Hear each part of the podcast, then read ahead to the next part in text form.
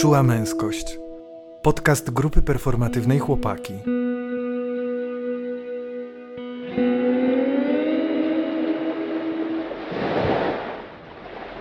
Cześć, to Tomek z Grupy Performatywnej Chłopaki. Zapraszam was na, zapraszamy was na podcast, tym razem o toksynach, które się sączą z męskości. Ja będę mówił o sobie, o, o swoich relacjach, o piwie, które wypiłem zamiast przytulić się do przyjaciela, a o innych rzeczach. No ja się nazywam Wojtek i y, y, będę mówił y, o tym, y, do, w co uciekam przed, y, y, przed y, toksycznością i o tym, że trudno mi jest y, wyrażać na bieżąco emocje w relacjach. Ja będę, ja, ja jestem Kamil, nazywam się Kamil i ja będę opowiadał o takich, o takich głosikach i zdaniach, które się pojawiają w, w mojej głowie, które mają wpływ na moje relacje z innymi osobami i z rzeczywistością, ale czuję, że tak nie do końca są moje, że wzięły się właśnie z kultury, z patriarchatu. Więc opowiem po prostu o mizoginii, o homofobii, o fatfobii. Ale będzie. Zapraszamy. Nie no, słuchajcie, ale dzisiaj to, to już na poważnie może. Mm, chciałbym porozmawiać i przemawia przeze mnie taka nawet srogość, e, którą dziedziczyłem po ojcu. E, w ogóle to jestem Tomek. Ja jestem Kamil. A ja Wojtek. Jesteśmy grupą performatywną, performatywną Chłopaki. I to jest nasz kolejny podcast. Chcieliśmy porozmawiać, co już trochę zacząłem tą srogością dzisiaj, o toksycznej męskości, bardziej w, w, w, w sensie, ile tej toksycznej męskości jest w nas, ile schematów, w naszych schematach zachowań, ile w naszych sposobie odczuwania, sposobie działania jest tych toksyn jeszcze, różnych schematów od wujka, dziadka, ojca, matki, szkoły, nauczycielki. Trochę się tego nagromadziło. E, zacząłem trochę z tą srogością, e, bo dzisiaj w ogóle zauważa, zauważyłem w sobie taką srogość, że czasem tak odnoszę się do innych z taką srogością, z takim wymaganiem. Coś ma być zrobione. Może, może czasem bardziej dla mnie rozpoznawalnym, mhm. ale w intencji jest to. Myślę, że czasem na przykład do ciebie, Kamil, e, to wyrażam, mhm. e, jak działamy na przykład na social mediach naszych mhm. i takie czasem mam, że coś powinno być zrobione, coś nie jest zrobione. Dzisiaj nawet tak miałem. Miał dzisiaj być post o tym, o, z podcastem i tak, nie jest zrobiony i tak, jak to nie jest zrobione? W duchu powiedziałem sobie i to mi wystarczyło, nawet nie potrzebowałem w cały proces wejść wyrażania tobie, hej, tutaj mi się pojawiło coś takiego, e, taka srogość wobec ciebie. Wystarczyło, że w duchu, ale, no, ale teraz też trochę na potrzeby performatywne e, wyrażam to.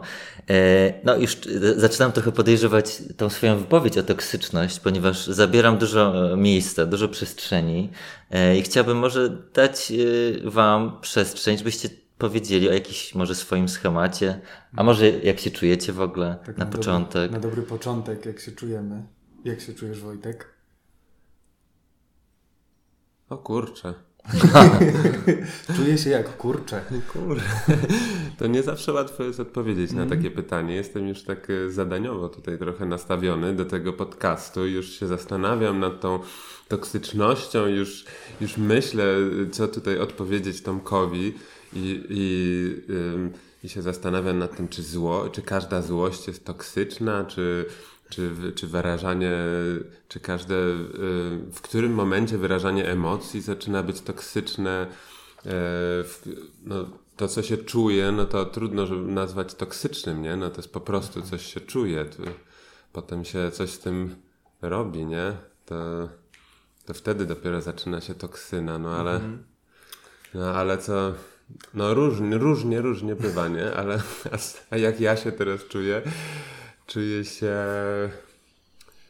Um, czuję, czuję się taki trochę na, na wpół miękki jeszcze. Nie do, nie, nie do końca gotowy do działania, ale już, mm. ale już nie, niechętny, żeby, żeby leżeć w fotelu. Tak już po, do świata wychodzę. Bo ty byłeś długi czas chory, miałeś czas rekonwalescencji, przypomnijmy. Jak ktoś nie słuchał poprzedniego, jeszcze poprzedniego tak, odcinka. Tak, dwóch odcinków wstecz. No a właśnie. I poprzedniego też, bo tam też o tym mówiłeś. Tam też, tam też jeszcze byłeś chory, ale... O Boże, jak mi to towarzyszy. Ale może to się stało już częścią mojej tożsamości. To jest twoja postać w tym podcaście. Ja mam nadzieję, że ten odcinek to zamknie. Tak jak nam powiedziałeś, że już kończysz leki i tak dalej, więc... Symbolicznie już chciałbym zamknąć temat choroby. Cudnie. Więc czuję się już prawie zdrowy. Na wpół miękki. Na wpół miękki. Ja się dzisiaj czuję, tak tą miękkość bardzo też ze mną rezonuje, też się dzisiaj czuję taki miękki, czuję się na takim lekkim haju oksytocynowym, bo spędziłem noc w objęciach z bliską osobą i było bardzo miło i teraz wróciłem do Warszawy, więc też mam takie, wiecie, zderzenie z tym po prostu, z tym napięciem, które tutaj jest w samym centrum. Ale już jestem z wami, więc też znowuż mogę wrócić do tej miękkości i mogę tu być z nią bardziej bezpiecznie. I, i w ogóle bardzo się cieszę, że jednak zaczęliśmy od tego naszego mini kręgu tutaj, bo tak mogę wylądować teraz i już jestem gotów na to, żeby, żeby zanurzyć się głębiej w temat, w temat dzisiejszego odcinka. I myślę sobie o tym, co, czego nie wypowiedziałeś.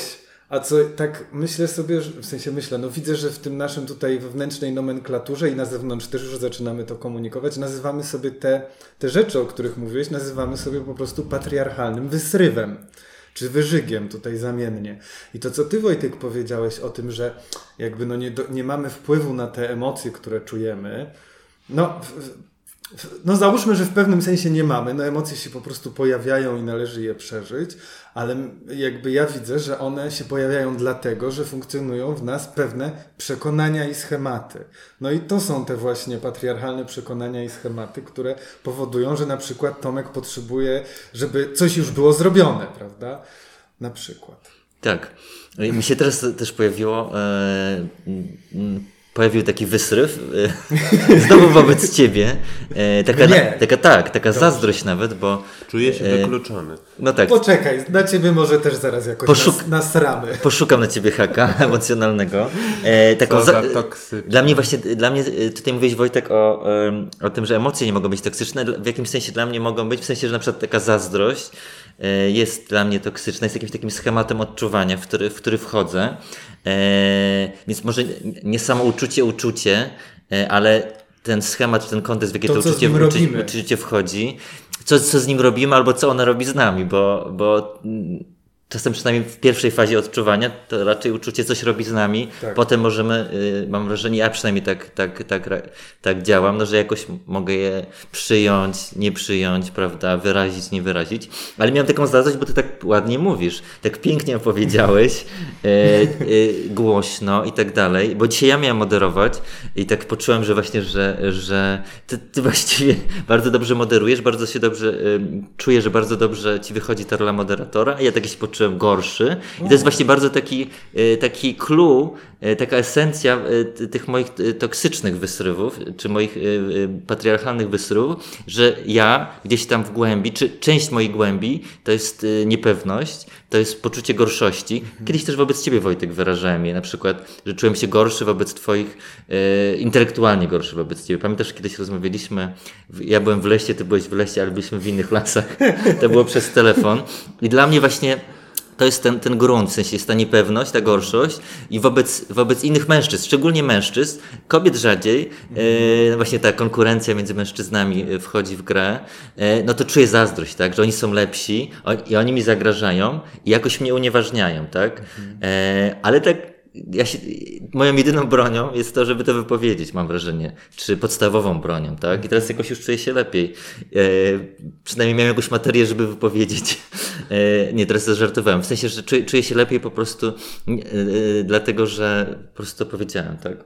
To ciekawe, że w, w ogóle wchodzisz w taką symbolikę walki i, i broni, że tutaj musisz się przed tym bronić jakoś. E, Od, odpowiedzieć zbrojnie na te, na te, ym, na te emocje. A właśnie jeszcze jest taki, może, nie wiem, czy chcemy w to wchodzić, ale y, ja mam takie przeświadczenie, że emocje to jest co innego niż uczucia. I, mhm. tak. i, i, i emocje i uczucia to jest jakiś, jakiś konstrukt, y, a, a emocje po prostu się pod, pojawiają, są dosyć podstawowe, jakiś tam e, e, e, lęk, czy czy radość, czy mm, kurw, czy właśnie złość, czy y, jeszcze... Y, smutek. Podstawowy strach, radość, smutek, złość. Jeszcze niektórzy uważają obrzydzenie. Stręt, stręt. A, jeszcze obrzydzenie dochodzi jeszcze jako piąte. Stręt, no właśnie. I ja umami sobie, jeszcze jest. jest i umami obejmuje wszystko. Umami za piecem. To był żart. No i na przykład i na przykład mi się wydaje, że jak że kiedy czuję coś takiego właśnie jak jakąś toksyczną zazdrość, czy, czy różne takie pojawiają mi się takie, takie uczucia jakieś skomplikowane, to, to sięgnięcie głębiej poje, pokaże mi na pewno, że, że gdzieś tam siedzi we mnie lęk albo, y, albo złość y, na, na coś, co mi się przydarzyło na przykład w dzieciństwie, albo na właśnie y, poczucie gorszości, y, hmm. albo właściwie nie względem kogoś, tylko jakby moje sam, moje ze mną, nie? Hmm. No bo, no bo to nie jest tak naprawdę, jeżeli ja się czuję gorszy od jednego z was, no to to nie jest tak naprawdę o was, tylko o mnie. To, mhm. jest, to, jest, to jest gdzieś tam po prostu jest jakiś y, y, lęk czy, y, czy złość y, spowodowana y, jakimiś błędami wychowawczymi z mojego dzieciństwa i to jest o mnie i to jest, to jest mój temat, nie? Tak, tak naprawdę to nie, to nie chodzi o jakieś załatwianie y, z wami t, tematu tej, tej zazdrości, tak mhm. mi się wydaje. A w takim razie powiedz mi, czym się różni zazdrość od toksycznej zazdrości? Bo powiedziałeś, że toksyczna zazdrość, czyli jak, ja tak czuję, że w tym to oznacza, że jest też zazdrość, która jest taka normatywna czy zdrowa w pewnym sensie. Ja widzę, że zazdrość może być zdrowa, ale mnie ciekawi, czy ty to tak widzisz, czy nie. No nie wiem, czy, czy, czy z, zdrowa zazdrość. Po prostu pojawiają się jakieś, mhm. jakieś uczucia, emocje w nas i... Yy, I, i możemy sobie w nich pogrzebać. Te, ja sobie mogę w nich pogrzebać mhm. i się zastanowić, skąd one się biorą. W momencie, kiedy one zaczynają y, same się napędzać i, i ja, y, y, ja się nakręcam po prostu, mhm. że to jedna, jedno uczucie wywołuje nowe, bo zaczynam o tym myśleć i, to, i te myśli powodują kolejne uczucia i zaczynam to projektować na, na tą drugą osobę, no to to już jest wtedy... toksyczne, nie? No kiedy... tak. Często obwiniać ją. Tak, obwiniać tamtą osobę, potem obwijać siebie, potem jeszcze, tak. jeszcze komuś się tam dostanie. Mm. To wszystko oczywiście, nikt się o niczym nie dowie, to wszystko się odbędzie w mojej głowie, ta cała batalia. Na koniec... W małym toksycznym kociołku. W małym toksycznym kociołku, na koniec zjem dużą tabliczkę czekolady i... Zatkam jeszcze... się doszczętnie. Jeszcze się, jeszcze się dostanie jelicie, jelitu. Jelitką.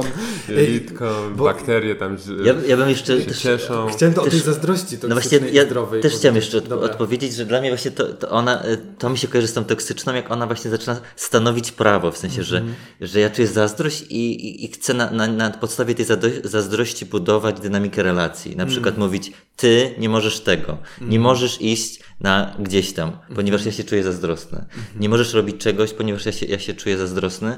E- I myślę, że to, to, jest, to jest wtedy ta, gdy to jest próba, narzuca, próba narzucenia emocji drugiej osobie. Myślę, że właśnie, znaczy, tutaj powiedziałeś, że, że oczywiście ja się totalnie zgadzam, Wojtek, z tobą, że ta zazdrość jest o nas, tak? Ale nie wobec każdej osoby się, się pojawia ta zazdrość, więc mm. dla mnie na przykład wartością jest właśnie wyrażenie, bo zazdrość ma też wymiar relacyjny, jak każda też emocja. Może to być relacja z samym sobą, a może być to relacja z inną osobą. I myślę, że oczywiście może nie jest tak, że wszystko warto zawsze wyrażać, tak? Bo to może być bardzo skomplikowane i tr- trudno, tr- tr- trudno, trudno ta- takim życiem żyć, że po prostu permanentnie się wszystko wyraża. Myślę, że to jest nieosiągalne, ale uważam, że tyle, ile możemy, to, to powinniśmy wyrażać nawet te trudne rzeczy, mm-hmm. właśnie typu zazdrość. Dlatego też y, ja wam się staram wyrażać takie rzeczy mm-hmm. i na przykład krąg jest taką przestrzenią, żeby no właśnie te projekty, te narzuty wyrażać, tak? Mm. Oczywiście w taki sposób, żeby nie obciążyć tą, tą drugą osobę. No, e, tak. bar, bardziej pra, w jakimś tam sensie e, odtworzyć, czy z dystansem przytoczyć, niż wejść w to, tak? Mm-hmm. Nie, że wejść w zazdrość nagle, prawda? Tylko, no bo wtedy to było, byłoby mogło obciążające, tak? E, I może destrukcyjne w ogóle dla relacji nawet, mm. czy, czy na jakimś tam poziomie jej. E, ale tworzenie przestrzeni wyrażania bezpiecznej, konsensualnej, takich emocji jak zazdrość, która dla mnie w ogóle jest, no, to jest pragnienie władzy nad drugą osobą po prostu. Mhm. Gdzieś tam, ja, tak już filozoficznie w jakimś Rozumiem. sensie, bo pragnienie no to, to jest, to już jest dla mnie taki konstrukt filozoficzny, tak? Że, że to jest jakiś taki, taki rys, rys kulturowy, tak? Taki rys właśnie władzy jakiś, która myślę, że też się wiąże z, z socjalizacją, tak? Ja chciałem się odnieść do no. tego, co powiedziałem. Jakby ta zdrowa zazdrość zafunkcjonowała w tym kontekście, że powiedziałeś ty, Wojtku, o toksycznej zazdrości. Więc jakby dlatego sobie nazwałem zdrową zazdrość. I ja tak, ja dla siebie ja mogę tak to nazwać, że u mnie może funkcjonować coś takiego jako zdrowa zazdrość. Widzę też, jakby zauważam często tę zazdrość u siebie. Ona jest taka w pewnym sensie ciepła u mnie i widzę, że ona często jest powiązana z podziwem wobec kogoś. I, I dla mnie ta zdrowa zazdrość jest o tyle ważna, w sensie kiedy ona jest zdrowa. Ona jest zdrowa no właśnie wtedy, kiedy ja nie daję tej zazdrości, żeby ona mnie zaczęła spalać. Czyli przede wszystkim no, zaczynam ją zauważać, nazywać i zaczynam rozpoznawać, wobec czego jestem zazdrosny. I, naj, i jakby dla mnie zazdrość jest takim sygnałem, który mi mówi, no właśnie zdrowo zauważonym i przeżytym, że hej, to znaczy, że brakuje mi czegoś w moim życiu. Że ta osoba robi coś albo ma coś, czego ja sobie nie daję, a czego potrzebuję. Albo myślę, że nie mam. Albo myślę, że nie mam, tak. Albo no może, to... może wynikać z poniżenia, tak? Z poniżania siebie. Tak, tak. Czuję. A, ale mówię wobec czegoś, wobec czegoś w sensie, że... Czyli wobec tej rzeczy, której, której, której mi brak, tak? Tak, tak, tak. Ja myślę, że to w ogóle może być jeszcze jakaś trzecia rzecz. Mhm. Że to, że to nie, że, że ja na kogoś patrzę i podziwiam, że wow, ale po prostu on super coś tam robi, e, a tak naprawdę y, y, zaniedbałem czy jakichś podstawowych rzeczy w swoim życiu, w, mhm. w swoim ogródku. Tak. I, I to nie chodzi o to, że ja też chcę, po prostu, chcę być sportowcem na przykład, czy kimś tam, czy, czy poetą, tylko że tylko że nie zajmuję się tymi rzeczami, które są dla mnie ważne i, mm. i mi bliskie. I zaczynam wtedy projektować, projektować ten brak na, na osoby, którym się coś udaje. Mm. A powiedzcie mi, czy y, mieliście takie sytuacje, w których y, udało wam się w, w bezpieczny sposób, no bezpieczny, albo może jakoś eksperymentalny, wyrazić komuś y, taki toksyczny schemat? Może niekoniecznie zazdrość, tak. może, może coś jeszcze innego wam przychodzi do głowy. Tak, tak. Dla mnie to są takie no dość świeże doświadczenia i cały czas jakby przyglądam się temu. Więc jakiś czas temu odkryłem w sobie wewnętrznego mizogina. Taki archetyp.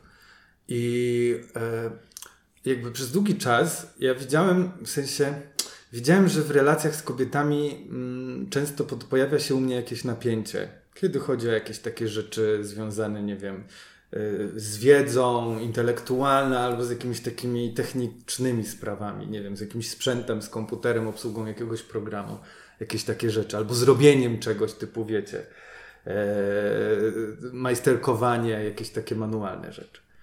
I tak się zatrzymałem na tym, przyjrzałem się temu i nagle się okazało, że w mojej głowie jest taki, że ja, że ja dyskredytuję kobiety. Że po prostu w tych sytuacjach, w, w tych tematach mam takie, że jakby no dyskredytuję je. Uważam, że nie są tak sprawne w danym temacie, nie mają takiej wiedzy jak ja. I jak się zacząłem tego przy, przy, temu przyglądać, to usłyszałem ten głos w swojej głowie, który w takich sytuacjach mówi mi, ty idiotko, ty kretynko, przecież ty się na niczym nie znasz, a co ty możesz wiedzieć? No jak baba, baba się tym zajmie, no przecież ty nie potrafisz. I to było bardzo mocne, trochę przerażające też dla mnie, yy, ale też jakby odsłoniło mi pewną warstwę mojego życia. Zobaczyłem, że bardzo długo tak funkcjonowałem. No właściwie... No, no tak, no odkąd pamiętam. I no, no i to wiązało się, że bywałem złośliwy, że wiecie, że nie dawałem zaufania sytuacjom, że jakby nie dawałem sobie też pomóc, no bo jak kobieta może mi pomóc, cokolwiek doradzić i tak dalej. I y, potem też przyszła taka sytuacja, gdzie swojej bliskiej znajomej, zresztą feministce, która też jest, jakby tak jest bardzo ostrożna jakby wobec mężczyzn w związku jakby z całym tym patriarchalnym systemem, właśnie wypowiedziałem to. Jakby też oczywiście w konsensualnej atmosferze i, i w takim, no właśnie w takiej, w takiej rozmowie szczerej, szczerej na zasadzie bliskiej, ciepłej, czułej, ob, takiego obnażania się, nie? I yy, ona to w ogóle przyjęła ze śmiechem, ale dla mnie samego to było bardzo trudne wypowiedzenie tego. Jakby kiedy rozpoznałem to w sobie, było spoko, ale nagle mam powiedzieć tej osobie, że kiedy ją zobaczyłem pierwszy raz, to, to jakby uważałem, że jest kretynką, że jest głupia. To było bardzo, bardzo, bardzo trudne. Mm. Ale na szczęście przyjęła to i jakby...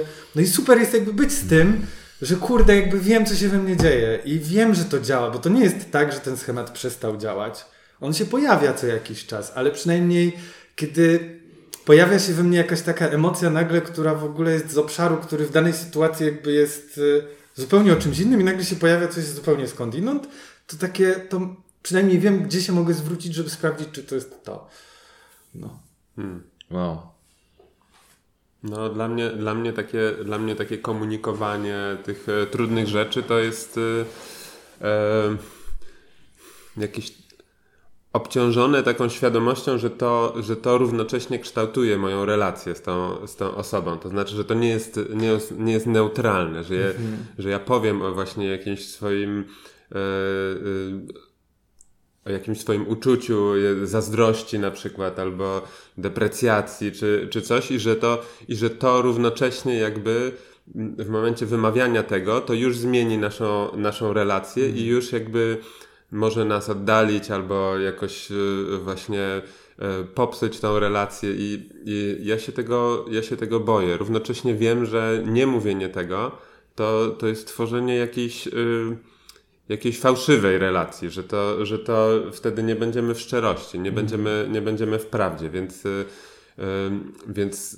chciałbym to ćwiczyć i chciałbym to, chciałbym to potrafić robić, robić w taki, w taki dobry, otwarty sposób, taki, taki właśnie nie, taki wzbogacający relacje, a nie, a nie psujący, ale mam też wrażenie, że, że muszę się tego uczyć, że, że muszę to ostrożnie praktykować i, i, i nie mam w tym takiej, w takiej lekkości. Raczej zostałem wychowany w takim, w takim wzorze utrzymywania pozorów. U mnie w rodzinie w ogóle się nie rozmawia o takich, o takich właśnie głębokich emocjach czy, czy odczuciach. W ogóle nie ma, nie ma właśnie bycia w szczerości wobec, wobec siebie, tylko jest życie w takiej strukturze, w, w jakiejś takiej atrapie relacji. Mm. W związku z tym te, muszę się tego sam uczyć i no i nie, nie zawsze, nie zawsze jest to y, dla mnie łatwe. Czasem, czasem przytrzymuję emocje i, i moje myśli bardzo długo, zanim się zdecyduję y, powiedzieć. Hmm.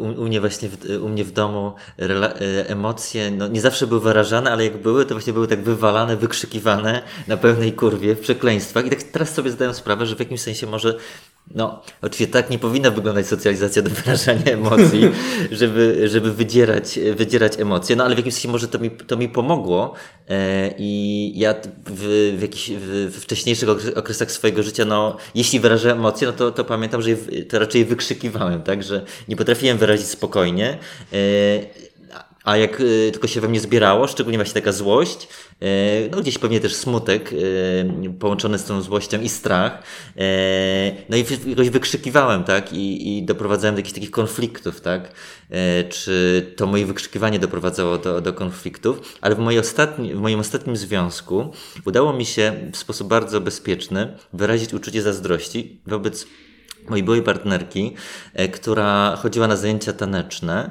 i opowiadała mi o chłopaku, bardzo wysportowanym chłopaku, wobec którego ja byłem zazdrosny. On ją tam podrzucał, podnosił, takie, takie różne chwyty taneczne wykonywał i, i no, mnie to jakoś tak, czułem się taki pomniejszony, taki, mm. taki, taki zaatakowany w jakimś sensie tym. No i po prostu wyraziłem jej raz, potem drugi raz też w jakiejś jeszcze innej sytuacji to, no właśnie, że czuję zazdrość, że nawet tak podgrywając trochę, tak trochę humorystycznie wręcz, że co, słuchaj, wiesz co, we mnie siedzi, że właściwie ty powinnaś siedzieć w domu i że nie powinnaś tam chodzić, ja chcę ci to teraz wypowiedzieć. Jakoś tak starałem się y, też y, no, wyrazić nawet takie mocne zdanie, tak jak ty też, Kamil, mówiłeś, tak? No, mówiłeś o zdaniu, jesteś krytyką, czyli tak dogłębnie właściwie, takie dogłębne zdanie, które siedzi. No i we mnie też siedziało zdanie, puszczasz się na przykład, mm. tak? Pisałem też dzisiaj o tym na naszej grupie mężczyźni, faceci, chłopaki, cis, trans, hetero, nie hetero, all ages eee, i mm, też, też widziałem, że to się, ta metoda się spotyka, właściwie nasza, no bo ty, ty też to uprawiasz, z jakimś tam rezonansem i osoby, osoby pisały, że no, że może spróbują. To jest, to nie jest, to, to nie jest proste, ale mam, mam wrażenie, że właśnie ta socjalizacja, e, e, socjalizacja w krzyku paradoksalnie mi w ogóle pomogła wyrażać emocje, tylko ja musiałem e, Ja potrafiłem wyrażać emocje, tylko, tylko musiałem się nauczyć, żeby wyrażać to bezpiecznie dla siebie i dla innych. E, czyli na spokojnie, żeby jednak bardziej opowiedzieć o tej emocji, niż właśnie ją tak wydrzeć komuś w twarz. No właśnie, ale e, dla, dla mnie na przykład ta, ta, ta emocja w krzyku to już jest za późno, to już jest, to już jest właśnie e, przeczekanie, przeczekanie tych, tych, tych wszystkich jakby etapów pomiędzy, jakichś takich bezpiecznych i dopiero jak mi się uzbiera, to wtedy, to wtedy jakby wybuchanie, czy, czy wtedy już na wysokich emocjach mówienie. I to, to jest coś, czego chciałbym, to jest coś, co się u mnie w domu robiło i to jest coś, czego ja chciałbym uniknąć. Chciałbym właśnie też nie za wcześnie, jakby nie Nie, nie raportować każdego impulsu, który mi się pojawi w głowie, zaraz po prostu jakieś neurotyczne mm. mi się pojawią połączenia, bo, bo jeszcze się kawy nie napiłem albo coś, w związku z tym mi się tam pojawią jakieś, y, jakieś trudne, chwilowe emocje, no to jest jakby okej, okay, można, można to olać, ale, ale jak widzę, że coś, że coś y, we mnie siedzi, to żeby, żeby od razu to, żeby od razu to mówić, na spokojnie, jakby mm. nie czekać, aż mi się uzbiera, nie czekać, tak. nie czekać na to, żeby ja potem musiał się jakoś moderować i, i układać zdania z trudnością, żeby, żeby, nie, żeby się nie wylało ze mnie. Mm. No to jest, bo te rzeczy zaczynają żyć własnym życiem. Ja też mam taki niedawny przykład, oczywiście nie będę mówił szczegółów, ale z naszej relacji z Tomkiem, jakby we mnie się pojawiła pewna rzecz i jakby była długo niewyrażana, a miała bardzo jakby coraz gęściej rzutowała na to, jak my, jak, w jakiej my jesteśmy relacji. Ja nie potrafiłem tego wypowiedzieć, bo się wstydziłem, bo, bo jakby, no, no tak, no wstydziłem się po prostu, jakieś to było, I, ale też uważałem, że, że nie muszę tego wyrażać, no bo przecież jakby e, to, to, to, to, to nic takiego i właściwie nie, nie, nie wpłynie w żaden sposób na, na naszą relację. Otóż niewyrażanie tego mocno wpływało na naszą relację i no. Dla mnie właśnie takie niewyrażenie też w taki bardzo techniczny sposób wpływa, w sensie, że jest jakaś rzecz, mniejsza lub większa, ona też może rosnąć, prawda? Po prostu, którą musisz omijać emocjonalnie, tak? Czy, czy yy, żeby o niej nie mówić, tak? Mm. Więc to jest, to jest duży problem, to, to stwarza ogromne problemy komunikacyjne. Mm. Tak jak pamiętam, Gdy, gdy mniej wyrażałem albo w ogóle nie wyrażałem, to, to jest po prostu, miałem w sobie takie, takie po prostu, moje życie to był labirynt, tak? Ja, ja się poruszałem w jakimś dziwnym labiryncie, gdzie omijałem jakieś emocje, yy, właściwie nawet wobec siebie, tak? Czy głównie wobec siebie, no ale wobec innych, no to, to też totalnie. Yy, i to jest strasznie męczące, tak? Jakby. Mm. Że, że po prostu masz taki, jakbyś położył się po takim dywanie, który przykrywa jakieś tam po prostu kopce kurzu i on był taki, prawda, e, w, taki nierówny totalnie, mm. trudno po taki, takiej nierównej powierzchni chodzić, funkcjonować, tak? E, no. Przyszedł mi do głowy inny patriarchalny wysryw, chociaż on w mojej głowie nie, Dajesz. nie wiąże się z... Przynajmniej nie znalazłem jeszcze, chociaż teraz jak zacząłem o tym myśleć, to już przyszły pewne zdania, które się z nim wiążą i one... No, to są zdania typu ty chuju, ty skurwysynu yy, i to są zdania związane z lękiem wobec mężczyzn. Dla mnie to jest jakby... Ale taki... kto mówi to, ty chuju, do kogo? To, to mówię ja w obronie mhm. przed mężczyzną, który mi zagraża. Yy, I to jest dla mnie też jakby mocno, mocne patriarchalne przekonanie, to znaczy lęk wobec innych mężczyzn. I... Yy, Też widzę, jak dużą ma to moc, to znaczy wypowiadanie tego lęku, jak go rozbraja. Eee... I być może to jest jakby no właśnie, no bo na co dzień tego nie robię. Nie robię, na, na co dzień nie, nie, jakby nie mówię mężczyznom, z którym, których poznaję, no bo nie mówię o tych, z którymi jestem w relacji, no bo wtedy jakby to już zupełnie inaczej jest rozwiązywane, ale wiecie, nie wiem, jest jakaś nowa grupa i, i, i na, na przykład mam tak w, szko- w szkole trenerów antyprzemocowych, w której, do której chodzę, tam są sami faceci i jest paru facetów, którzy jakby, ja ich widzę tak stereotypowo męsko, są dość tacy postawni, yy, męscy właśnie i budzą mój lęk. Hmm. I e, potrzebowałem tam to wypowiedzieć, no bo gdybym nie wypowiedział, to bym tkwił w tym lęku, nie mógłbym jakby w ogóle pracować z nimi dalej, nie mógłbym nawiązać jakiejkolwiek relacji. Też widzę, jak mnie ten lęk wrzucał e, w, znowuż w pozycję ofiary i jakiekolwiek przekroczenie norm czy zasad, opowiedzenie jakiegoś kawału nagle po prostu mnie alarmowało. Ja traciłem poczucie bezpieczeństwa. Zamiast, wiecie, no przyjąć po prostu, no ktoś wypowiedział jakiś seksistowski, głupi żart, no spoko, yy, przejść na tym dalej, powiedzieć mu, że sorry, nie podoba mi się to, to ja po prostu nagle, wiecie, jestem zagrożony, za chwilę po prostu jakby stracę życie. No, mm. tak to. Kurczę, jak tak to... impresyjnie, emocjonalnie. Jak to, jak to mówisz, jak zwykle. No ja, y, ja też mam w sobie ten lęk i, i zauważyłem też, że on... Y, y, że on jest y, y, bardzo ściśle związany w ogóle z... Y, z naszą tutaj z jakoś taką słowiańsko-wschodnioeuropejską kulturą, bo ja mieszkałem sporo lat za granicą i, i, i tam nie miałem tego tak, tak intensywnie. Nie miałem, to, to jest, prawdopodobnie to się ukształtowało po prostu w dzieciństwie, w okresie dojrzewania tutaj w, tutaj w Polsce z w wyniku jakiejś przemocy, z którą się spotykałem i, i, i lęku z tym, z tym związanego, bo ja y, y, mieszk- mieszkałem długi czas w Finlandii i w Hiszpanii i, y, i tam też są różne formy maczyzmu, funkcjonują, mhm. y, a jednak one nie budziły mojego, y, mojego zagrożenia, mhm. y, poczucia zagrożenia, nie, nie budziły tak silnych, y, tak silnych lęków, jak y, Jak, jak tutaj w kraju i dlatego, dlatego myślę, że to jest jakoś związane po prostu z, z,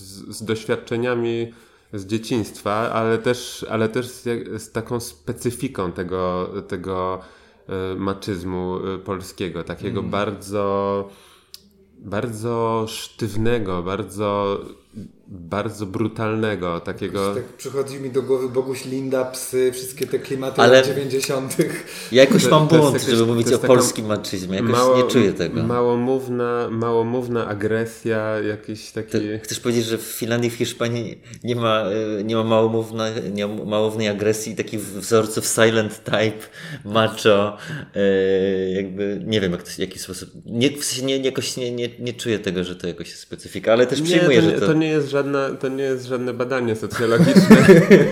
To jakoś po prostu zupełnie, zupełnie inaczej. Jakby ten... Miałem wrażenie, jakby za granicą mam wrażenie, że mnie to tak nie dotyczy. A, a w związku z moimi właśnie doświadczeniami... Może, może to przez nie to, jest że... Dom tam. No właśnie, że, że jestem częścią tej kultury, to, to czuję, że... Czuję, że po prostu, że każde spojrzenie... Wiem, wiem jakie funkcjonują w tym kraju... Y, jaki jest dyskurs y, publiczny i polityczny, wiem jakie są, wiem jakie są opinie, poglądy, wartości, wiem, wiem jakie mm. są preferencje polityczne i y, w, czytam o różnych, o różnych rzeczach, konsekwencjach różnych sytuacji i, i to wszystko buduje we mnie taki, taki jednak krajobraz lęku przed tą, mm. przed tą y, y, polską właśnie y, męskością, tym Tym, tym, tym, tym, archetypem, tym archetypem Polaka, mężczyzny, który, który właśnie nie zajmuje się nie, zaj, nie zajmuje się takimi drobnostkami, błahostkami, tylko, tylko jest, y, y, jest silny i po prostu jednym gestem y, y, załatwia to, co chce. A jakie, jakie bezpośrednio od swoich, od swoich y, y, rodziców albo dziadków y, y, wzorce toksyczne? Chciałby ktoś z was o tym powiedzieć? Może to jest zbyt prywatne. Ja, ja, ja chciałbym powiedzieć o, o srogości, od której zacząłem, zacząłem ten podcast. e, takiej srogości, na którą mój ojciec, mam wrażenie, że się silił, mhm. e, a mój dziadek się silił wobec niego, bo oni, oni gdzieś, gdzieś z, z, z, jak się ich pozna, to oni są bardzo czuli też, tak? E, i, I mój tata i, i mój dziadek potrafią mówić o emocjach, nawet, nawet bardziej niż, y, niż kobiety w, y, w naszej rodzinie. Yy, I bardziej nawet są chętni na dotyk yy, niż, niż yy, na przykład moje babcie. Yy, yy. Ale z drugiej strony oni się, i, i tak czułem w swoim tacie, że, znaczy teraz to widzę, że on się po prostu silił na taką srogość, że on wchodził w ten, y, on bardzo też lubił bre, b, breakout, y, taki, taki, byłem mm. małym chłopcem, że trzeba po prostu łamać te drzewa, czy, czy tam jak to jest w tej piosence. Odnoszę do naszego pierwszego podcastu, odcinka zero, gdzie analizujemy piosenkę Kiedy byłem małym chłopcem. I że on się silna tą srogość, bo tak trzeba, tak? Że, tak, że ojciec musi synowi przekazać taki trochę, taką srogość, że musi tak trochę wymagać. I ja mu, ja mu powiedziałem, tato, ty byłeś srogi, i on się nawet zdziwił, że był aż tak srogi, bo wie, i, i to od razu czuć, że on był świadomy, że jest srogi i że on tą srogością jakoś, jakoś sterował. I, i chciał, żebym ja właśnie zdobył edukację. Więc tak jak ślęczyliśmy nad zadaniami z matematyki, czy jak uczył mnie jeździć na rowerze, to po prostu był srogi. No też czasem nie, nie potrafił trzymać emocji na wodzy i po prostu wysrywał złość jakąś, tak? W sposób niekontrolowany, co nie było fajne, ale trochę było to, to takiej właśnie srogości, jaka powinna być, takiej zdr- zdrowej wtedy może, zdrowej, zdrowego dystansu mm. i takiego zdrowego, patriarchalnego, oczywiście to nie jest zdrowe ojcostwa, to nie jest zdrowe. Jak ty zacząłeś o tym mówić, tak sobie na początku myślę, kurczę, co? U mnie nic, jakby na, tak proponujesz, żeby zajrzeć w pokolenie wstecz i, czy, czy nawet bardziej wstecz, i tak nic mi nie przychodzi do głowy i zacząłeś mówić o ojcu i nagle mnie tak po prostu olśniło, więc po prostu wkurwienie. Takie napady wkurwienia, takie impulsywne, że tego po prostu nic i nikt nie zatrzyma. O bzdurę, o błahostkę, o najmniejszą pierdołę. I oczywiście ja nie jestem e, tak e, agresywny, ale mam momenty, w sensie, czy ta agresja nie towarzyszy mi tak na co dzień, przynajmniej tak jak ja jej doświadczałem od swojego ojca w dzieciństwie. Natomiast bywają takie momenty, że czasem mnie dopadnie taka złość, że no nic, tylko kurwa palić wszystko dookoła i niszczyć. I pomyślałem sobie o drugiej rzeczy, którą mam z takiego, e, takiej dziedziczonej, z, z, z patriarchalnego wysrywu. No to jest, e, no to jest jeżdżenie autem. To znaczy, e, mój, mój tata jeździ bardzo niebezpiecznie, bardzo szybko, bardzo agresywnie. I e, ja zawsze jeżdżąc z nim ogromnie się bałem. Często towarzyszyła mi, mi myśl o śmierci, o tym, że za chwilę zginiemy. I jednocześnie jakby staram się nie być taki, takim kierowcą, ale widzę u siebie te momenty, kiedy robię dokładnie to samo. Też mam poczucie, że nie jest ich tak dużo i one są jakby, wiecie, to są jakieś takie wyjątki, ale widzę, że, widzę, że to jest, że jest ten taki, ta, ta przestrzeń do niebezpiecznej jazdy, do jazdy takiej brawurowej, agresywnej, do wkurwiania się za kierownicą, na coś, na co nie mam wpływu, no bo nie mam wpływu na to, że ktoś mi zajechał drogę. Mogę jakby, mogę jedynie zadbać o to, żeby właśnie się nie wkurwić i odpuścić sobie, bo to wkurwienie się, szczególnie na drodze w moim poczuciu, yy, nie ma żadnego znaczenia, w sensie nic nie zmieni, a może tylko pogorszyć sprawę. Nic nie zmieni o tyle, że wiecie, że nie da się tego przegadać, no bo ktoś inny siedzi w innej puszce blaszanej i jedynie możemy sobie pomachać wściekli pięściami czy coś, ale się nie dogadamy, nic, niczego nie rozwiążemy. I zostaniemy tylko z tą złością i z tym ewentualnym generowaniem niebezpieczeństwa na drodze. Ja tylko chciałem taki mini komentarz, że tak, tak poczułem, że właśnie z tej agresywności może twojego taty bierze się poniekąd taka twoja intensywność, na przykład mówienia, wyrażania, bycia czasem. Tak teraz poczułem, że taki, jakieś taki, takie połączenie z tym. Że ty to, że ty to, ty to też trochę przetworzyłeś na, na taką właśnie pewną intensywność też artystycznie używaną, tak? Tak, tak. Myślę, że, że coś, coś tu jest to na rzeczy. Mi się z kolei przypomniało, jak jechaliśmy kiedyś razem samochodem no. i, i cię poprosiłem, że czy, czy może ewentualnie nie miałbyś nic przeciwko temu, żeby jechać trochę wolniej, tak na przykład z, zgodnie z przepisami i, i pamiętam twoją reakcję zaskoczenia, że że to może być nawet przyjemne i że nagle, że nagle wszystkim nam w samochodzie odpuściło napięcie w ciałach i, mm. i, i dalszą część podróży odbyliśmy już, mm. już na luzie właściwie. Tak. No bo to jednak rzutuje na wszystkich i w samochodzie, i poza nim, kiedy, kiedy się jedzie agresywnie tak. i, i szybko. To jest, myślę, bo się że jedzie w napięciu. To jest temat na inny podcast, który chciałbym zaproponować. A teraz wzorce. Mężczyzna na drodze. Natomiast wzorce, u mnie był taki wzorzec, że to moja mama była tą, tą wybuchową i dominującą osobą, a mój ojciec był bardzo wrażliwy i, wy, i wycofany, jednak, jednak sam wychowany w, w patriarchalnych wzorcach, co jakiś czas zbierał w sobie te, te negatywne emocje i, i walił pięścią w stół i coś tam... Coś tam orzekał, albo, albo czegoś zakazywał, albo... Zupełnie jak nasz trybunał. Ale to było naprawdę... Ja czułem, czułem tak podświadomie, że to, że to, że to jest takie... Że to jest takie, że to jest tra- takie trochę desperackie, że, że on jest taką mm. z natury łagodną, wrażliwą osobą i... i, i, i te sytuacje rodzinne go doprowadzały właśnie mm. już do... do wrzenia, do ostateczności, że, mm. że on się bardzo bał y, y, wyrażać emocje takie jak le- nigdy nie widziałem, żeby on, czy nie słyszałem, żeby on wyrażał y, jakąś emocję lęku, czy smutku, czy, czy bardzo się bał okazywać y, y, słabość zawsze. Y, preferował w telewizji oglądać piłkę nożną i boks.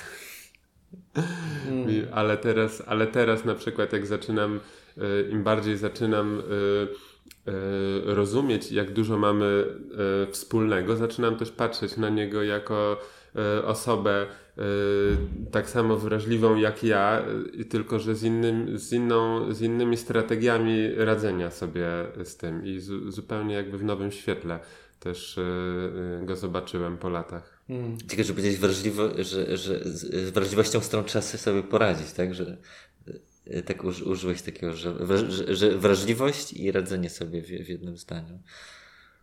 Tak? Czyli jakby z wrażliwością trzeba było sobie poradzić, ale może w, jak, w jakimś sensie tak jest, no bo no będąc tak. wrażliwym... Ja totalnie tak czuję, że, że, że to jest coś, z czym muszę sobie radzić. To w pewnych... Yy... w pewnych momentach, jakby tam w, w sytuacjach, które staram się naokoło siebie tworzyć i, i z ludźmi, z którymi staram się przebywać, no to jest, to jest ta wrażliwość jest atutem. Mm. Mam wrażenie, że, że, że większość osób, które mnie otacza w, w życiu, to są osoby wrażliwe, natomiast, natomiast w świecie takim zewnętrznym, nazwijmy to, jest to E, trudne, no jakby muszę, muszę sobie właśnie radzić, radzić z tym, że, że reaguję intensywnie na, na różne sytuacje życiowe, że, że nie spływa to po mnie jak po kaczce e, czy innym świstunie mm. i e, po prostu czuję, że, czuję, że to w, chociaż w, w pewnych sytuacjach jakby jestem w stanie tą wrażliwość e, wydobyć i użyć jej jako, jako atut, tak w innych sytuacjach no jest to, jest to nawet czasem takim ciężarem, jeżeli się jest otoczonym przez, przez osoby niewrażliwe, które, mm. które, które siłą wręcz chcą osiągnąć swoje, no to wtedy ta wrażliwość wymaga zastosowania jakiejś taktyki, strategii, żeby żeby, żeby mimo wszystko się nie dać. Osłonić się. Osłonić się. Od, jak, jak, jakoś czuję, że ja mam takie utopijne zdanie, które chciałem wypowiedzieć, że wszyscy są wrażliwi, mm. tylko no nie każdy ma z tym, z tym kontakt. Mam wrażenie, czy te wrażliwości, jest całe jakieś spektrum tej wrażliwości. I nawet nie wiem, czy bym powiedział, że ktoś jest... Czy to jest oczywiście jakaś taka moja, moja fantazja, czy jakaś takie moja wypowiedź, nie wiem, filozoficzna, ale że wydaje mi się, że, że, że nie ma osób niewrażliwych, tak? Tylko one po prostu na jakimś tam poziomie nie, nie mogą się skontaktować, yy, może też, też jakoś tam neuronalnie, ale też społecznym, tak? Mm. Tak, no, tak to jakoś odbieram. Ja ostatnio czytałem o wysokiej wrażliwości no. i o tym, że dwadzieścia procent społecz- ja na pewno. społeczeństwa to są osoby wysoko wrażliwe i że, to, i że to też się obserwuje wśród zwierząt i że to też jakieś nawet ewolucyjne jakieś funkcje e, e, pełnimy mm-hmm. w tym, w, po prostu w, w, naszym, w naszym gatunku, ale że to jest fizjologicznie, nie tylko jakby przez socjalizację, ale też fizjologicznie inna konstrukcja. Mhm. Dobra, słuchajcie, jeszcze jakiś wysryw może? Bo, bo tak się miło, miło zrobiło. Wysrywek. Wrażliwie. Ktoś, tak, ktoś ja mam ochotę coś jeszcze... Ja też mam jeszcze jeden. Ja mam taki... Poko- bo mam właściwie dwa. Jeden taki rodzinny. To walnij kloca. To ten rodzinny na razie. Mam, mam sobie zapisaną fatfobię. O. Też. Ja też. Mam sobie zapisaną fatfobię. Co jest w ogóle ciekawe, po pierwsze wychowywałem się... Od mojego urodzenia widziałem swojego tatę, który jest osobą otyłą, z nadwagą. Ja od dziecka też byłem...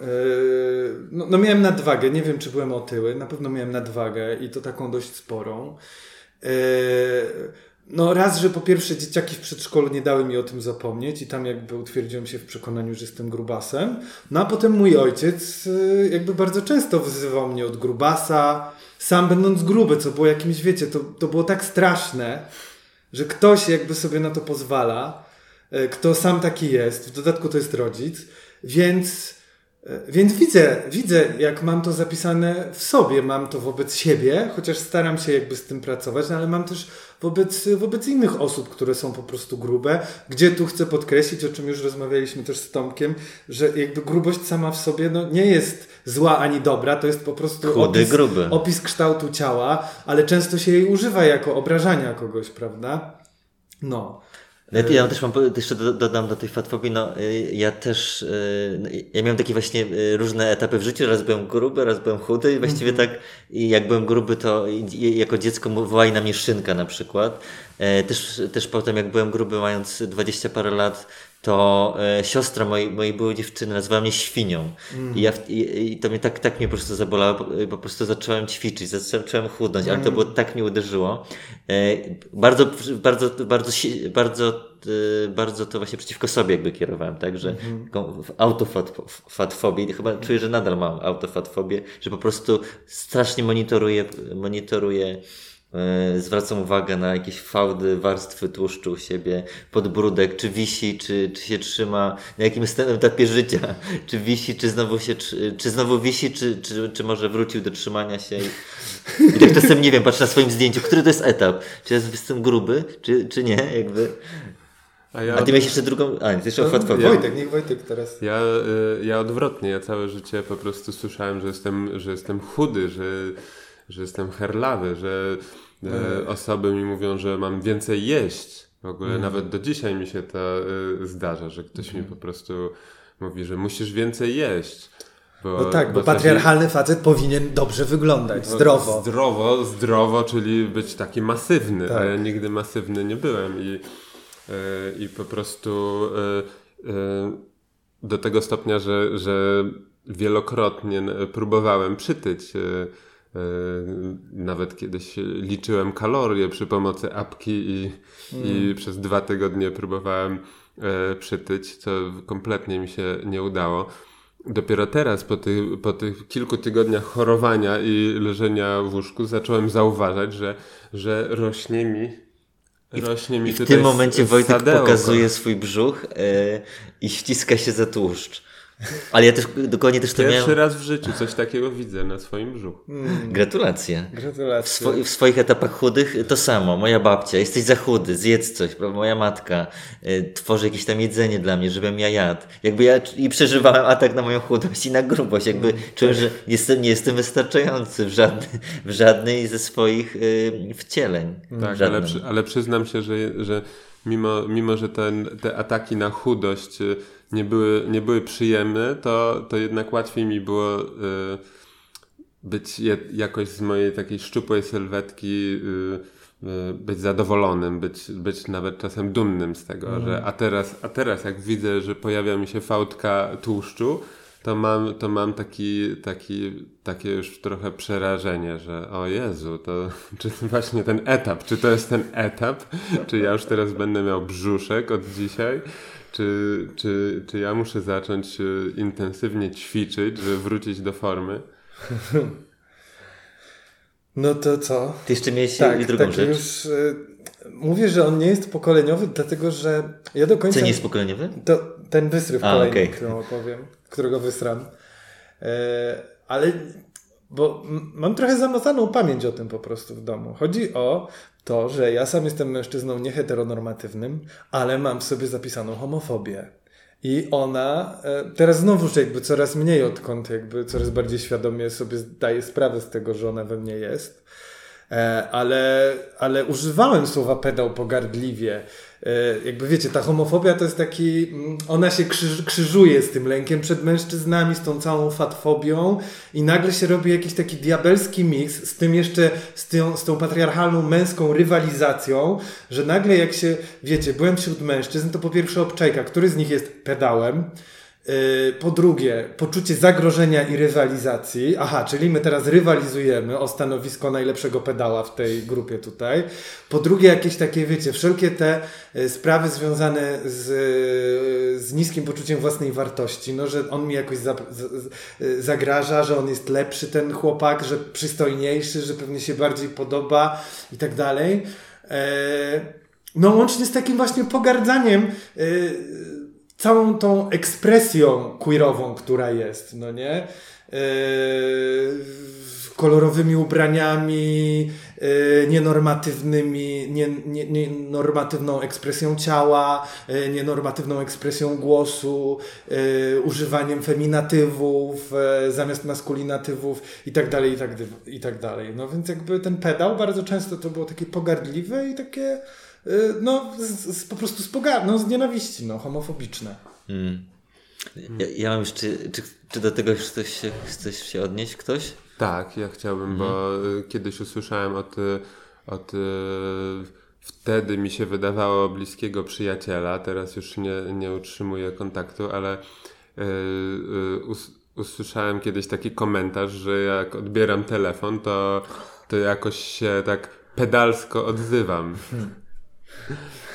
Cokolwiek że, to znaczy. Cokolwiek tak. to znaczy, że pedalsko mówię y, halo i, i pamiętam, że, że, że strasznie mnie to wtedy zraniło. Właśnie y, nie, nie dlatego, że nie dlatego, że y, właśnie nie dlatego, że, że, że on mnie posądzał o y, o homoseksualizm, tylko, tylko dlatego, że z, z, raz, że powiedział to w taki, z intencją obraźliwą, a dwa, że właśnie takiego słowa uży, użył mm. jako, ja, żeby mnie, żeby mnie obrazić i, i ja wtedy wytoczyłem takie, takie działo, że, że, że opowiedziałem mu o, e, to było przy innych też o, o, e, znajomych, opowiedziałem mu o badaniach właśnie e, homofobii w, w Stanach, gdzie, gdzie najbardziej właśnie takie werbalne, y, y, werbalnych, y, homofobicznych y, mężczyzn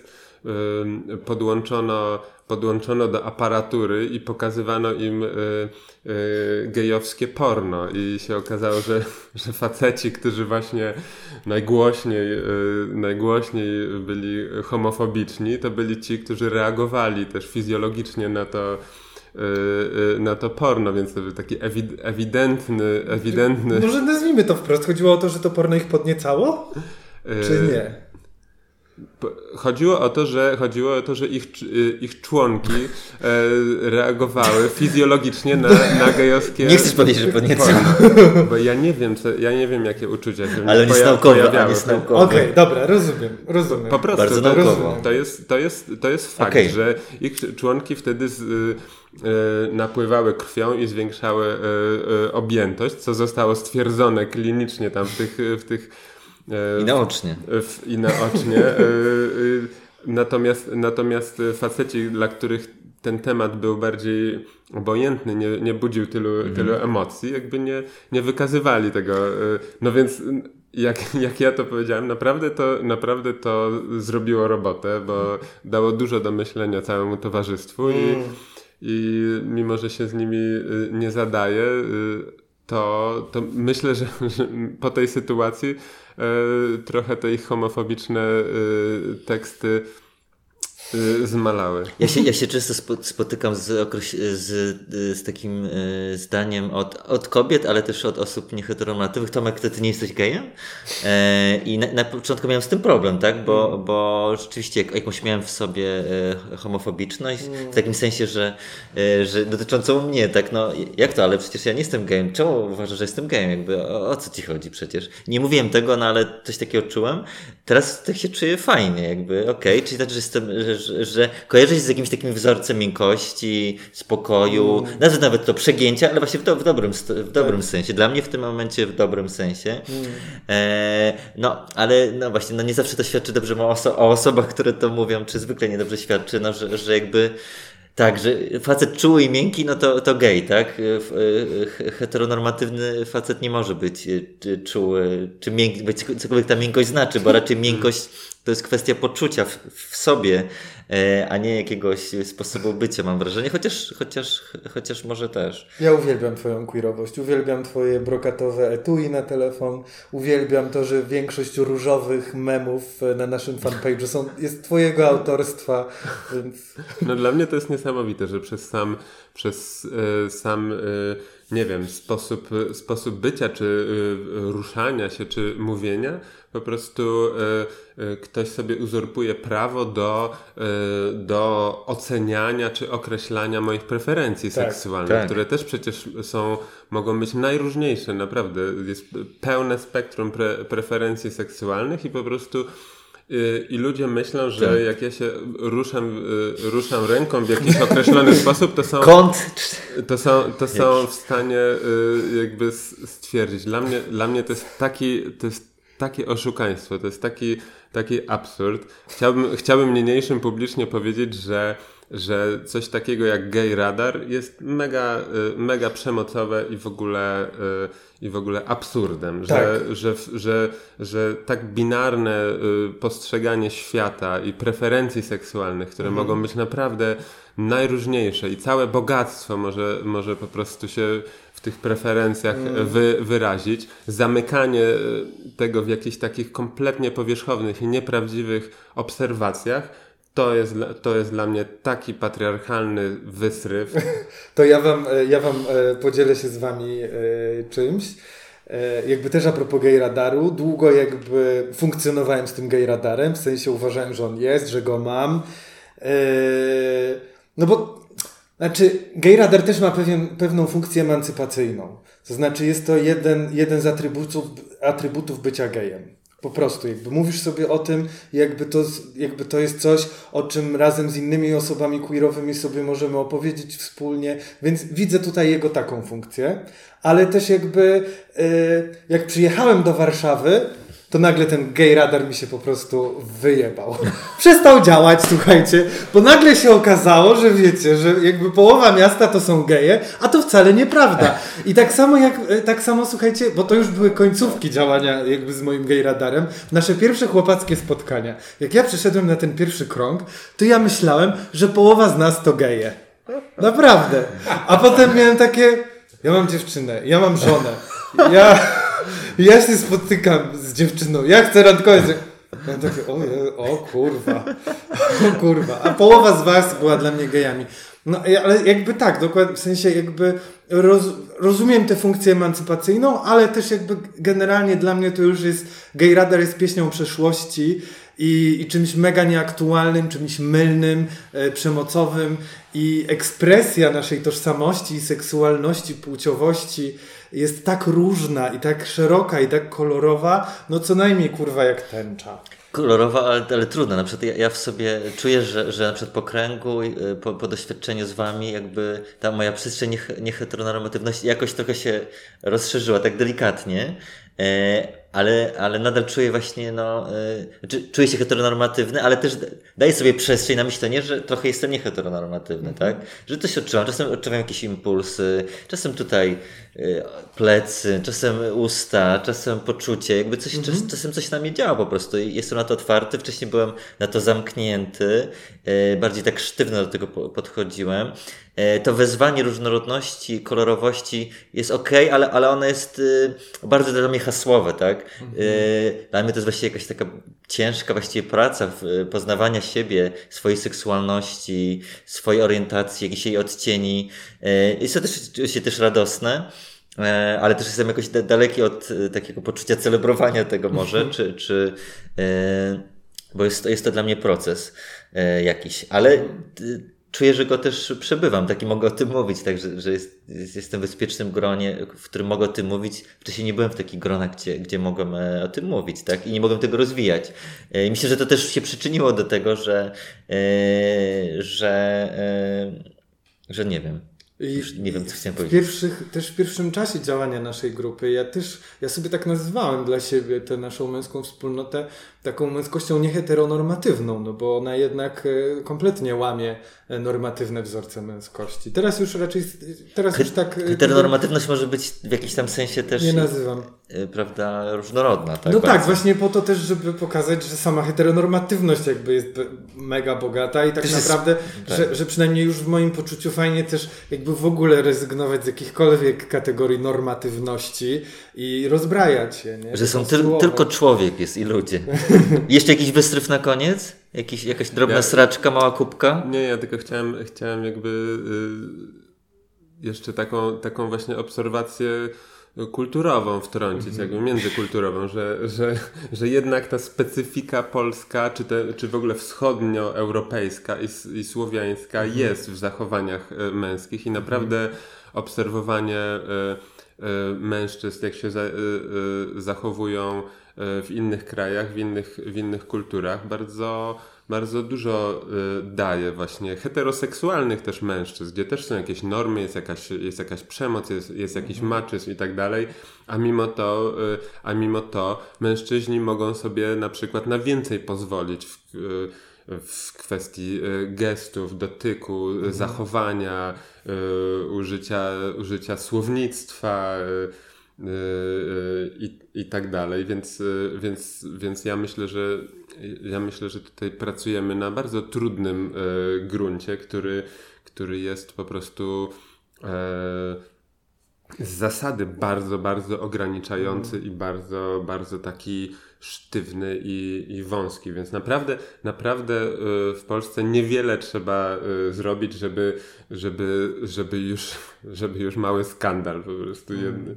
Swoim gestem, czy słowem, czy, czy innym y, y, zachowaniem. Właściwie to wystarczy się uśmiechnąć do drugiego mężczyzny i, i w autobusie. Już, mo- i już można dostać w twarz. To ja, ja mam taki ostatni na koniec wysrywek. Yy, znowuż z domu, yy, znowuż związany z przestrzeniami jedzenia. No tu już powiedziałem, że mój tata yy, był, jest gruby. Mój tata bardzo dużo je, zawsze jadł, tak go zapamiętałem.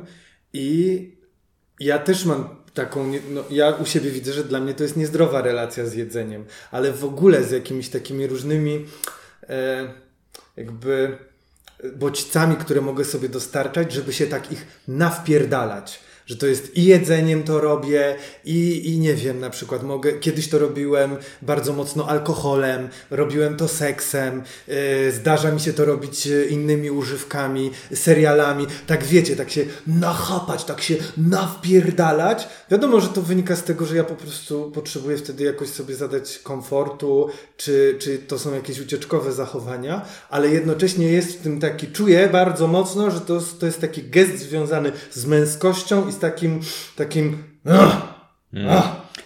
No, bardzo mocno to we mnie rezonuje. Ja, ja też odziedziczyłem po moim tacie wzorce uzależnienia. Mój, mój tata całe, całe moje dzieciństwo na stuleciach mówił, że nie można palić, po czym wychodził na balkon i palił. I, i pali dwie, dwie paczki, trzy paczki dziennie, teraz mniej. No, trudno, żebym nie palił. Moja babcia też paliła w mieszkaniu. Jakby po prostu ja się uzależniłem od papierosów jako dziecko i potem po prostu ten papieros już wszedł w uzależnienie, mam wrażenie, które, które miałem. Na szczęście akurat papierosy rzuciłem, ale też, też widzę w sobie takie właśnie nakarmienie się, nakarmienie się używką, takie, takie tak. wzorce, czasem właśnie też jedzeniem, czy u mnie to było relacją, to właśnie relacją, to romantyczną relacją, relacją. Napierdalam się to. Może się zakocham, może się zakocham i, i wtedy nakarmię tutaj swoje, swoje niedobory, zatkam jakieś swoje braki, zaszpachluję swoje dziury. Dla mnie to, dla mnie to totalnie jest związane z, z poczuciem jakiegoś braku i niezadowolenia z siebie i, jak, i i lękami i tak dalej, i wtedy wjeżdżają po prostu słodycze właśnie mhm. bardzo... Czekolada z okienkiem. Czekolada z okienkiem, jakieś ciasteczka, yy, właśnie jakoś tak... Yy, yy, też, też zauważyłem, zauważyłem w jakim, na jakimś etapie mojego życia, że na przykład masturbacja była mhm. dla mnie takim, e, takim bardzo... E, ważnym narzędziem regulacji mm. e, emocjonalnej, że mm. tak zrozumiałem w pewnym momencie, że od tego można się e, uzależnić, mm. tak samo jak od e, innych używek, że po prostu, że, że masz coś, co możesz zrobić, co, co cię, co, co nagle po prostu e, jakąś chemię w, twojej, w twoim mm. mózgu powoduje, tak jak ten cukier, tak jak papierosy, tak jak, e, tak jak alkohol, inne używki, po prostu Szyb, szybka akcja i reakcja i po prostu i to jest, to jest dla mnie, to są dla mnie po prostu takie próby ucieczki od, od tematów, które są dla mnie mm. y, trudne na co dzień. To jeszcze mi, no, przepraszam, już? Czy skończyłeś? W sensie wypowiedź, czy ci przerwałem? No, przerwałeś mi i chyba, i chyba skończyłem. Bo, bo już, ale toksycznie. Bo, bo już, ale wysrył. Ale wysrał. Nie strajmy na siebie.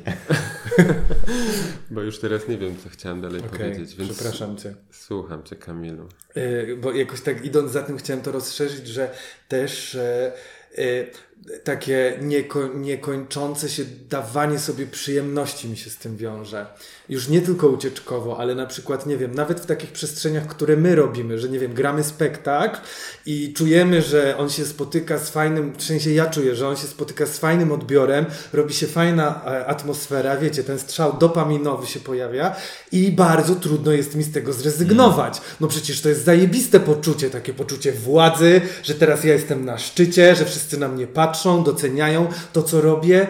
No, to jest jakby z tych mm. podobnych przestrzeni. Ja, się, ja, to, ja miałem to w, te, w tę sobotę, podzielę się tutaj, byłem na festiwalu Ciało Umysł, tam było dużo spektakli, mnóstwo ludzi, jakiś pierdyliard interakcji i tańce i wszystko, jakieś bodźce erotyczne i inne i głębokie rozmowy. Po prostu w pewnym momencie przed północą czułem, że po prostu tak po prostu potrzebuję przytulenia, że po prostu jestem miękki, ale już nie było takiej osoby, która mogła mnie przytulić, którą tak znałem blisko mm. i wracając do domu, zeszedłem do sklepu nocnego, kupiłem sobie piwo i to piwo mnie utuliło, tak? Mm. Napiłem się piwa, no i jakoś tam... Potem, potem oczywiście też poczułem konsekwencje tego piwa, takie emocjonalne, przed następnego dnia. Jakoś tak mi zaczął wychodzić ten lęk, prawda? Mm. Ten, ten lęk z, z poprzedniego dnia. Mm. I tam gdzieś mnie... Gdzieś, gdzieś rykoszet tam do mnie dotarł, ale w tamtym momencie po prostu czułem, że to jest jedna rzecz, co mogę zrobić, ale może nie wiem, może mogę zadzwonić do Wojtka albo i, i pójść do niego do domu i go przytulić, gdyż to było daleko i byłem zmęczony. Musiałem zostać u niego na noc, nie wiem, czy on był w domu. A to Grzesiek nie mieszka bliżej? Grzesiek mieszka, bo o Grzesiku zapomniałem. Kurwa, rzeczywiście, Grzesiek mieszka blisko, ale no już było, było wracałem o półno- trzydzieści po północy, tak jakby. Mm. I zapadła cisza.